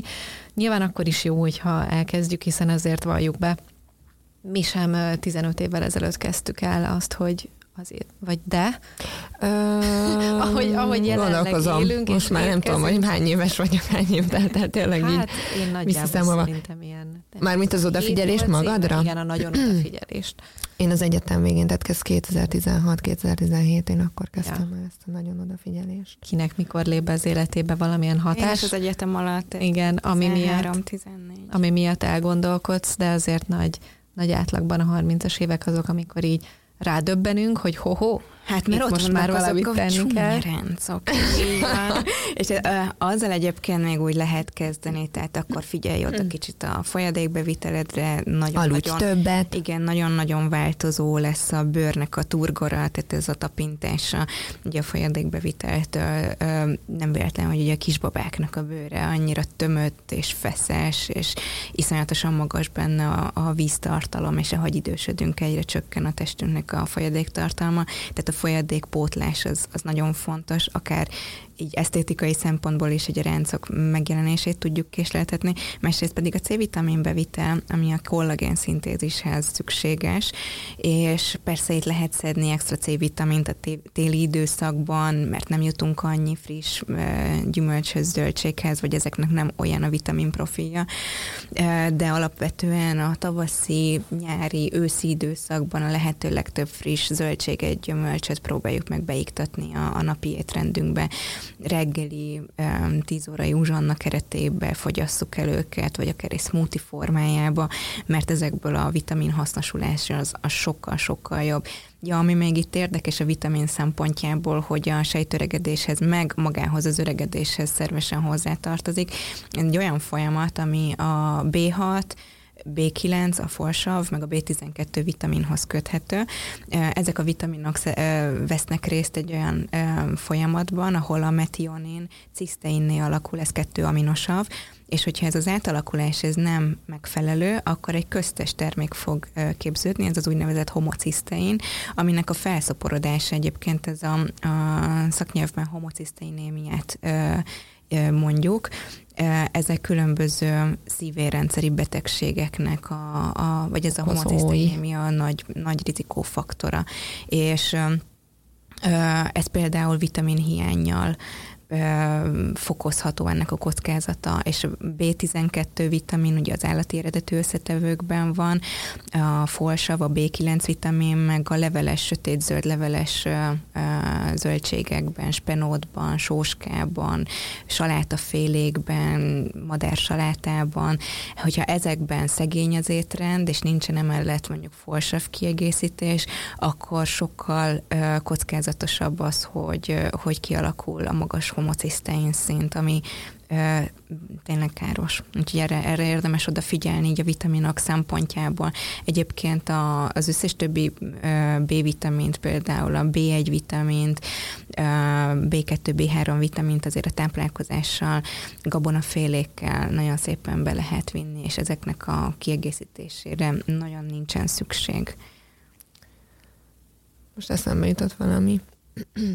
Mondd el. Hogy, hogy szokták mondani nekem azt, amikor elkezdem ezt a mire kéne odafigyelni, meg hogy, meg mi miért, meg tudományosan, hogy ez olyan nehéz, szóval, hogy így mindent fejben tartani, mindenre ügyelni, Nagyon. mindent beszerezni, minden nap emlékeztetni magadat arra, hogy bevettem, vettem ilyet, vettem olyat, ez el, hogy úristen, most az miért is fontos, meg hogyan is van, és hogy uh, itt a Blue Zones végén ugye elmondja annak a, annak a görög származású emberkének a történetét, aki az USA-ba költözik, a, azt most megvan nektek, hogy oda költözik, um, melózik, kap tök jó munkát, um, gyűjt pénzt, vesz egy házat, kocsit, feleség, gyerek, minden, és akkor 66 évesen ő három orvos megállapította róla, hogy végső stádiumú tüdőrákja van, 6 hónap és kampec, és akkor a és akkor ez a pasi úgy döntött, hogy, hogy nem maradott az USA-ba, és nem áll neki ezerféle kezelésnek, hogy akkor milyen kezelés, milyen időpont, milyen alternatív gyógymód, milyen vitamin, milyen izé, milyen hozé, hanem csak simán annyit csinált, hogy akkor ő köszöni szépen nem szeretné itt az USA-ban meghalni, akkor ő hazamegy a Görögországba, ebbe a kék zónába, hogy akkor ő ott, ott a maradék kis hat hónapját ott ő békében szeretné eltölteni és nem feszült rá erre, hogy most ő miket szedjen be, meg milyen gyógymódoknak vesse alá magát, hanem egész egyszerűen átvette azt a ritmust, az ottanit, ültetett szőlőt, azzal a tudattal, hogy ezt ő már nem is fogja látni, de viszont milyen jó, hogy a felesége, amikor majd születel, akkor rá fog gondolni. Um, élte az ottani életet, szívta az ottani levegőt, találkozott a haverjaival, sétált, ment a templomba, és eltelt 33 év, és aztán 102 évesen megkérdezték tőle, hogy mi újság van, és mondta, hogy hát igazából elfelejtett meghalni. és hogy ez zseni, tehát, hogy, és én erre azt szoktam mondani, hogy ne, neked nem is kell erre ráfeszülni, hogy most milyen vitamin, mikor, hogy reggel, délben, ezt ezzel együtt nem lehet, mert akkor a felszívódás, meg a nem Igen. tudom mi, hanem egész egyszerűen tényleg ki kell alakítani, és ez viszont nagy meló, és, és ennek, ennek tényleg van nehézsége, de kialakítani egy olyan életmódot és egy olyan közeget magad köré, ahol te jól érzed magad, ahol közösséged megvan, az az építő közösség, megvannak a jó szokásaid, hogy milyen élelmiszereket vásárolsz a közértbe, hogy, hogy kerülöd az ultrafeldolgozott szemetet, meg a cigit, meg a, meg a piát, meg a drogot, meg a többit, hogy jársz, eljársz mozogni, hogy sétálsz a lépcsőn a lift helyett, hogy mit tudom én, hogyha úgy adja ki, akkor kicsit hamarabb leszállsz a buszról, sétálsz két megállót, közben hallgatsz egy jó podcastet, attól lenyugszol, nem pöröksz feleslegesen. Ha észreveszed azt, hogy, hogy folyamatosan bepörgeted magad felesleges dolgokkal, akkor felkeresel egy szakembert, aki segít neked ebben, hogy a gondolataidat ott hogy rendezze fejedbe, és igazából, hogyha ha ezek megvannak, és élsz egy ilyen boldog életet, akkor neked nem kell azon stresszelni, hogy most ez a vitamin kiüti azt, amikor beveszed reggel, és nem fog tudni felszívódni, és akkor úristen, mi lesz? Hát mert ez is aggódsz. Mert ez is egy plusz stressz. talán még azért is jó, hogyha ezt így a 20-as, 30-as éveiben képíti az ember, mert akkor még talán azelőtt meg tudja ezt tenni, hogy családja legyen, Így mert azért van. az már ugye a következő, hm. következő szakasz, és azért ezek az évek azok, amikor ezt meg tudjuk alapozni, és sokkal könnyebb megtartani már ezt úgy, hogy egyébként érkezik egy, kettő, három, négy új ember az életünkbe, a családunkba, és esetleg nekik is már példát mutatva ezzel ők is tovább tudják ezt vinni. Sokkal könnyebb úgy kialakítani, hogy még azelőtt vagyunk, de természetesen azzal együtt is lehet, mert ahogy beszéltük is a, az első vagy a második podcast adásban van akinek a hallgatóink közül pont, hogy az hozott be Így egy van. rutint az életében, hogy egyébként lett gyereke, mert hogy miatta is jobban összeszedte magát, tehát nyilván az inspiráció bárhonnan jöhet, de, de ezek az évek, amikor ezt, ezt ki tudjuk alakítani. Így van, úgyhogy szerintem odafigyelni inkább erre érdemes, viszont tök jó mondjuk meghallgatni egy ilyen podcastet, ahol megérti azt, hogy miért fontos nagyon odafigyelni arra, tényleg, hogy milyen élelmiszereket vásárolunk, de hogy ehhez az kell, hogy kialakítsd ezt a szokást, hogy mi az, amit a kosaratba teszel. Igen. És hogy, hogy ott per neked nem kell feltétlen tudnod ennek a, a biokémiai hátterét, vagy az élettani jelentőségét. Persze, hogyha érdekel, az tök jó, meg lehet, hogyha hallod, akkor, akkor az nagyobb, az egy motiváció, hogy akkor erre jobban odafigyelj, és hogyha még nem alakult ki, mert otthonról nem ezt láttad, vagy a környezetedben nem ez volt jelen eddig, és te még nem alakítottad ki magadnak, akkor most kialakítsd. Ehhez lehet, hogy ez egy, ez egy plusz löket, lendület, de hogy igazából egyszerű dolgokra és kell odafigyelni. Szerintem itt még, ami, ami tök fontos a 30-es években, hogy ugye elkezd majd lassulni az anyagcsere, és 40 körül van egy, egy átfordulási pont, amikor tényleg észrevehetően nagyon sokan is jelzik meg, meg tényleg a szakirodalom is leírja, hogy hogy jelentősen lassul az anyagcsere, tehát a fölösleges kilók nehezebben olvadnak le. Több Én egyébként ezt már most tapasztalom. És hogy, és hogy akinek súlytöblete van, érdemes tényleg 35 alá beszorítani azt az életmódot, hogy akkor ott azzal sokkal aktívabban foglalkozzon, hogy igyekezzen leadni, mert utána nem az, és nem ezzel nem azt akarom üzenni, hogy ott el kell engedni, mert 40 fölött ezt, és akkor lehet halmozni tovább. Nem, egyáltalán nem, mert az még kockázatosabb. De hogy, hogy ez az az életkor, amikor még sokkal hatékonyabbá válnak a különböző edzések, az anyagcsere még jobban pörög, tehát hogy, hogy itt, itt nagyon nagy értelme lenne, és nagyon-nagyon nagy hozadéka lenne annak, hogyha van egy 10-20-30 kilós új fölöslegem, akkor ezzel itt aktívan Sokkal könnyebb. Gond, igen, ezt még ide a 30-es években mindenképpen ide sorolnám. Itt nagyobb lesz a sikerélmény, sokkal könnyebb itt még igen. lépni, mint akkor, amikor már igen, igen. orvostól orvosig, és akkor mondják, hogy hát le kéne fogyni, meg ez kéne, meg az kéne. Meg igazából én azt is látom, hogy a 30-as éveinkben uh, már ott van egy nagyjából stabil egzisztencián, tehát az átlagembernek már ott van egy önálló keresete, saját lakhelye, uh, függetlenebb úgymond, és um, talán igen, itt már ő maga, dönt. Igen, így a saját maga úra és a saját szokásainak abszolút ő a, a kialakítója, úgyhogy talán itt az irányítás az, az nagyobb. És ugye számunkra nőknek hogy az 50 éves kor körül, ugye 45-60 között Aha. bármikor beléphet az életünkben a menopauza, mint egy ilyen következő nagy hormonális változás, erre hogy tudunk felkészülni?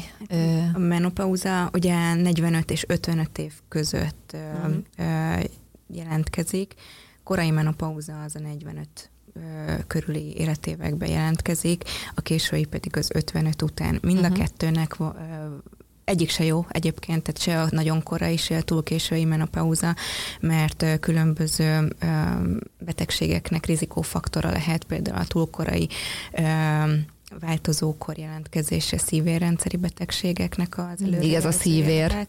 Viszont a késői, tehát az 56 év feletti menopauza, meg a különböző daganatos betegségeknek az előrejelzője lehet a, főleg a petefészcekrák, emlődaganat, mély daganat, ezek, ezek amik itt jellemzőkbek. Úgyhogy egy egészséges menopauza az nagyjából így az 50 52 éves kor körül alakul ki, de mondom ebben a 45 és 55 közötti időszakra lehet azt mondani, hogy, hogy átlagos és normális.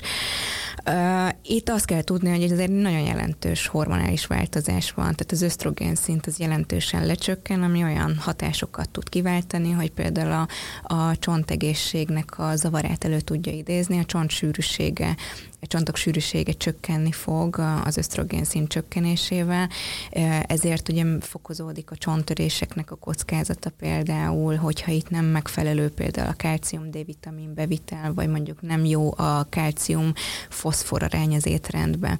Ugye ez a kettő kompetitív módon viselkedik, és egy-egy arányba kellene egy szerepeljen az étrendbe, és hogyha több a foszfor, akkor a csontok sokkal törékenyebbek és porózusabbak lesznek, úgyhogy erre érdemes odafigyelni, foszfor pedig a szénsavas üdítőknek a, a forrása leginkább, úgyhogy ezeket az italokat érdemes jócskán mérsékelni.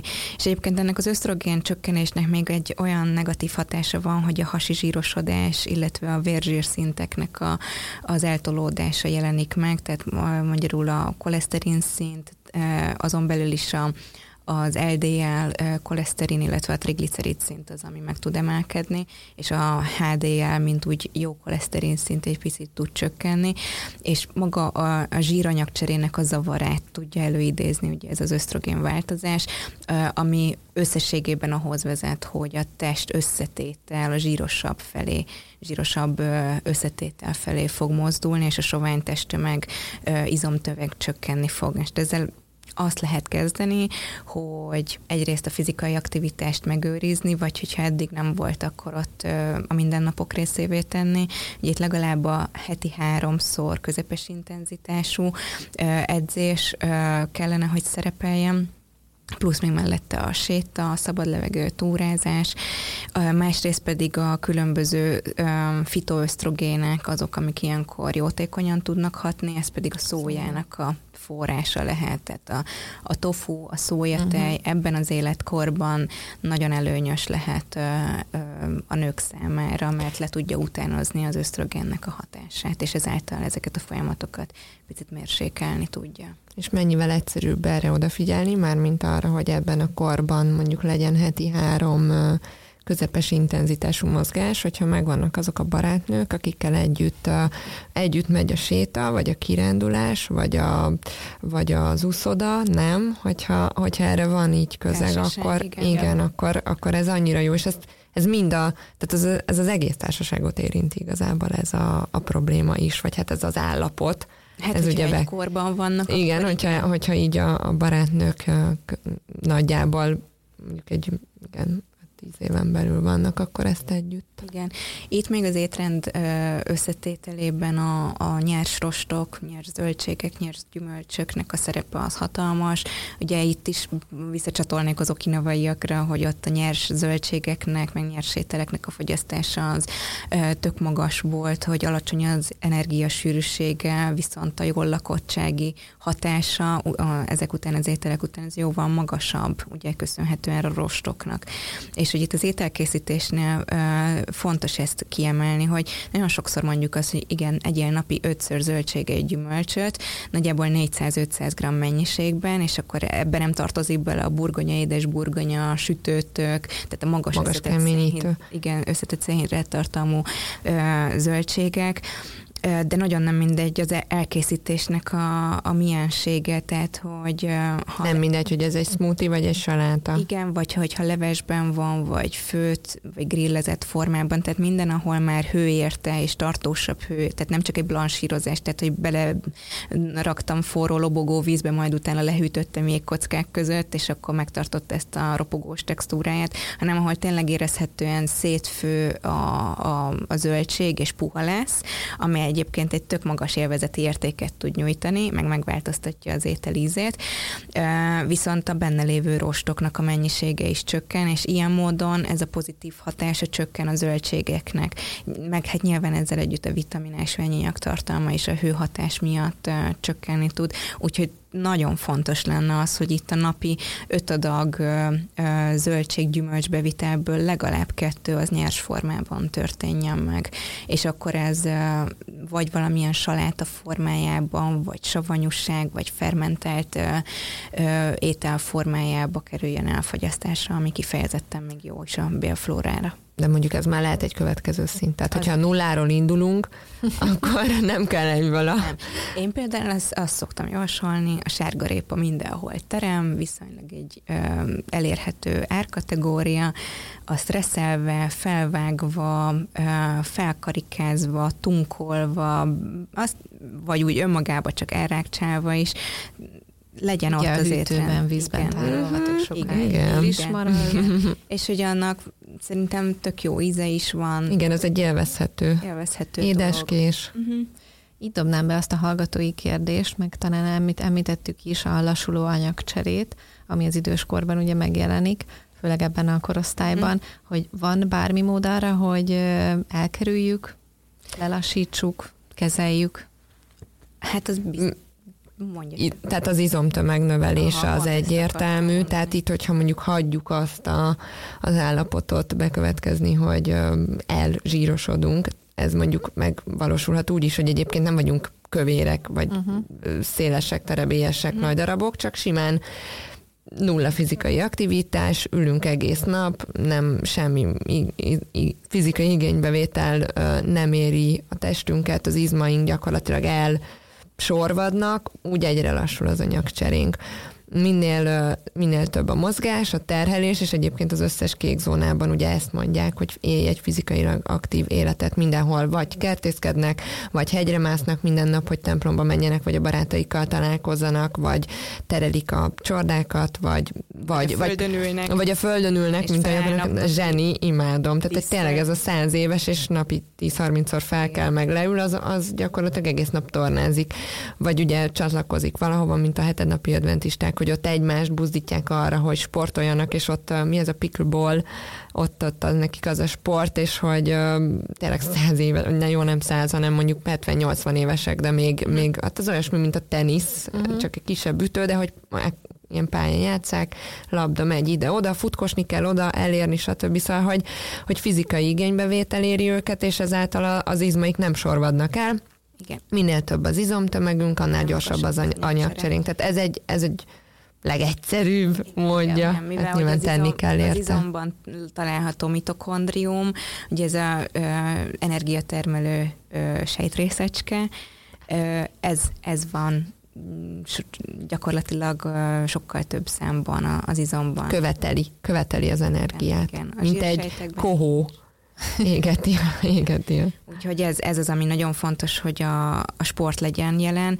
Másrészt meg igen, egy kicsit kell változtatni. A, meg kell nézni az alapétrendet, hogy milyen volt, tehát hogy itt ez tök fontos, hogy nincs egy univerzális uh, szabály, tehát uh, aki azt érzi, hogy lassul az anyagcseréje, az um, kérjen segítséget, ehhez nézzenek rá egy dietetikussal az étrendre, milyen makrokból áll össze, mennyi a fehérje, zsír, szénhidrát aránya, ehhez hogy jön oda a rost, mennyi a folyadékfogyasztása, mert hogyha nagyon el van szállva a, a zsírbevitele, nagyon el van szállva a szénhidrát bevitele, akkor ott ugye egyértelmű, hogy ez nem segíti a, a fogyást. És hogyha még egy fontos dolog, hogy hogy ugye a, a, az állandó vagy gyakori eszegetés, és akár lehet, hogy valakinek a, a napi öt étkezés is ide tartozik, és hogyha ebben van ugye szénhidrát jellegű élelmiszer, ez mindig provokálni fogja az inzulin elválasztást, hiszen magasabban, vagy hát folyamatosan lesz vércukor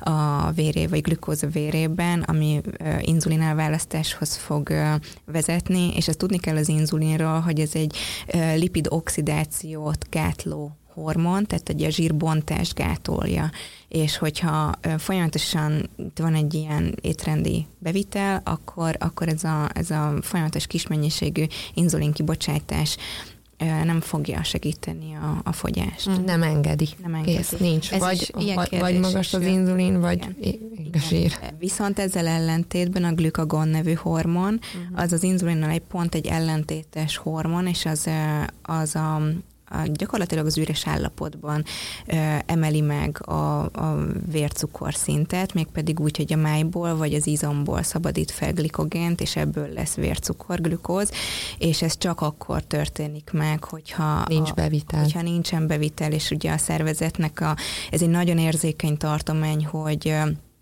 hogy 3 millimol per liter fölött tartsa a vércukorszintet a szervezet, mert az alatt beszélünk ugye hipoglikémiáról, aminek azért elég erős tünetei vannak, de hát egy átlag emberben 3 millimol fölött mozog ez a vércukorszint, és hogy, és hogy ez, a, ez a hormon szabályozza azt, a glükagon szabályozza azt, hogyha elkezd csökkenni a, a glükóz a vérben, akkor visszatelepíti, úgymond, hogy felszabadítja a glikogén raktárakból, és, és ezáltal jó tartományba, vagy megtartja ezt a tartományt, és és egyébként ez a glükagon, ez hat a zsírraktárakra is, és ez zsír oxidáció fokozó hatású.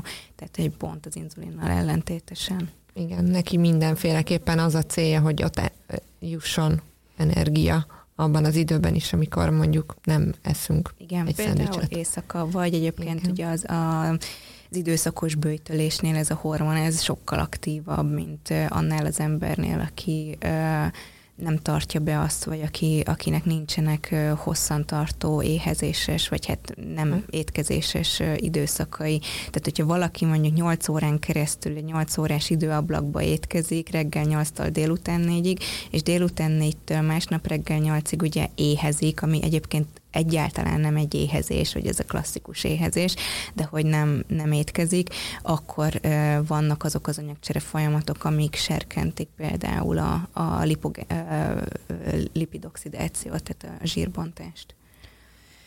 Említettétek is a makrokat, és jött is egy ilyen kérdés, hogy van-e életkori ajánlás, illetve kell-e a makroarányokon változtatni a különböző korosztályok számára? Igen, ezt nem... Hát amit mondtál is, hogy időskorban ugye fehérjét egy picit emelni, meg nyilván ezt meg, megvizsgálni, hogy egyébként mi az étrend jelenleg, mert hogyha iszonyat magas a zsír, meg, a, meg az ultrafeldolgozott ételekből származó szénhidrát, akkor az egy elzsírosodáshoz fog uh-huh. vezetni, ami aztán lassítja az anyagcserét. Meg az időseknél azért meg jellemző ugye, hogy az sajnos sokszor egyedül vannak, vagy hogyha még ketten is vannak, akkor is ugye kettőre főzni. Igen.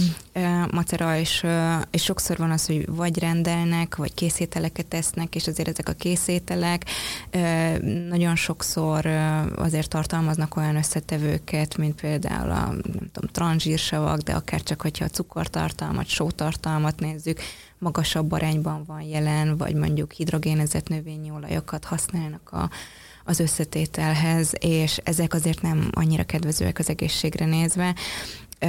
Cserébe, hogyha mondjuk otthon készítenének ételeket, otthon főznének, megtanítani őket kisebb ételadagok elkészítésére, és ugye az ízletes ételek elkészítésére különböző fűszernövényekkel, zöld fűszerekkel, szárított fűszerekkel való mahinálásra az tök jó lenne, mert akkor, ahogy a Dóri is mondta, hogy ugye csökken az ízérzékelésük, és hogy azzal lehetne kompenzálni ezt a dolgot, hogy ízesebben főzünk, sütünk, de mégsem a cukor és a só felé mozdulunk. Hanem a zöld fűszerek felé. Igen ami a mediterrán étrend egyik. Rengeteg sok friss zöld fűszer. Igen, egyébként ilyen superfood listákba, felsorolásokban az első helyen állnak a zöld fűszerek. fűszerek. Igen, mert hogy teristele mindenre, és egyébként ezt tényleg enni, inni, Igen. magunkra kenni. Például a petrezselyemben eszméletlenül sok a C-vitamin. Igen. Yeah. Csak hát ugye nem esszük olyan nagy mennyiségbe. A legutóbbi takóvat során véletlenül a koriander helyett petrezselymet szórtam minden egyes. Ez is jó. Mindegy. Én amúgy úgy vagyok, én amúgy komolyan úgy vagyok vele, hogy mindegy. Tehát, hogy én erre így tudom, hogy erre, mint tudom én, borsóz tök jól illik a petrezselyem, vagy a gombához, a mexikóihoz, a koriander, nem tudom, ez a snidling, de hogy nekem tök mindegy, valami zöld legyen Valami otthon, zöld. és ez bármi legyen az étel, ráteszem. Bár meg tudnék tartani egy bazsalikom. Bárcsak, a bazsalikom megy, de többi nem. Sok víz kell neki nagyon. Köszönjük szépen a nagyon sok, nagyon sok tippet, ember legyen a talpán,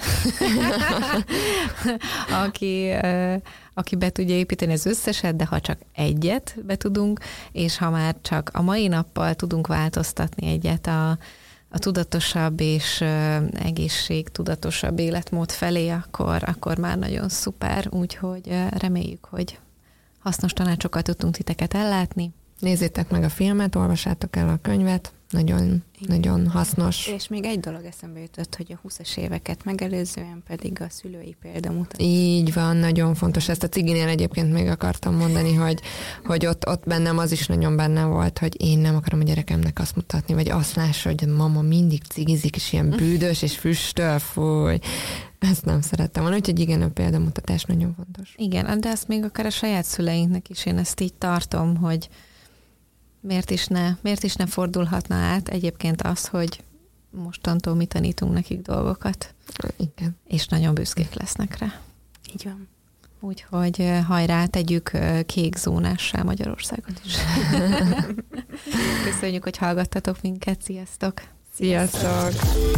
Ez volt a Finoman Tudatos Podcast a Hesters Life csapatától.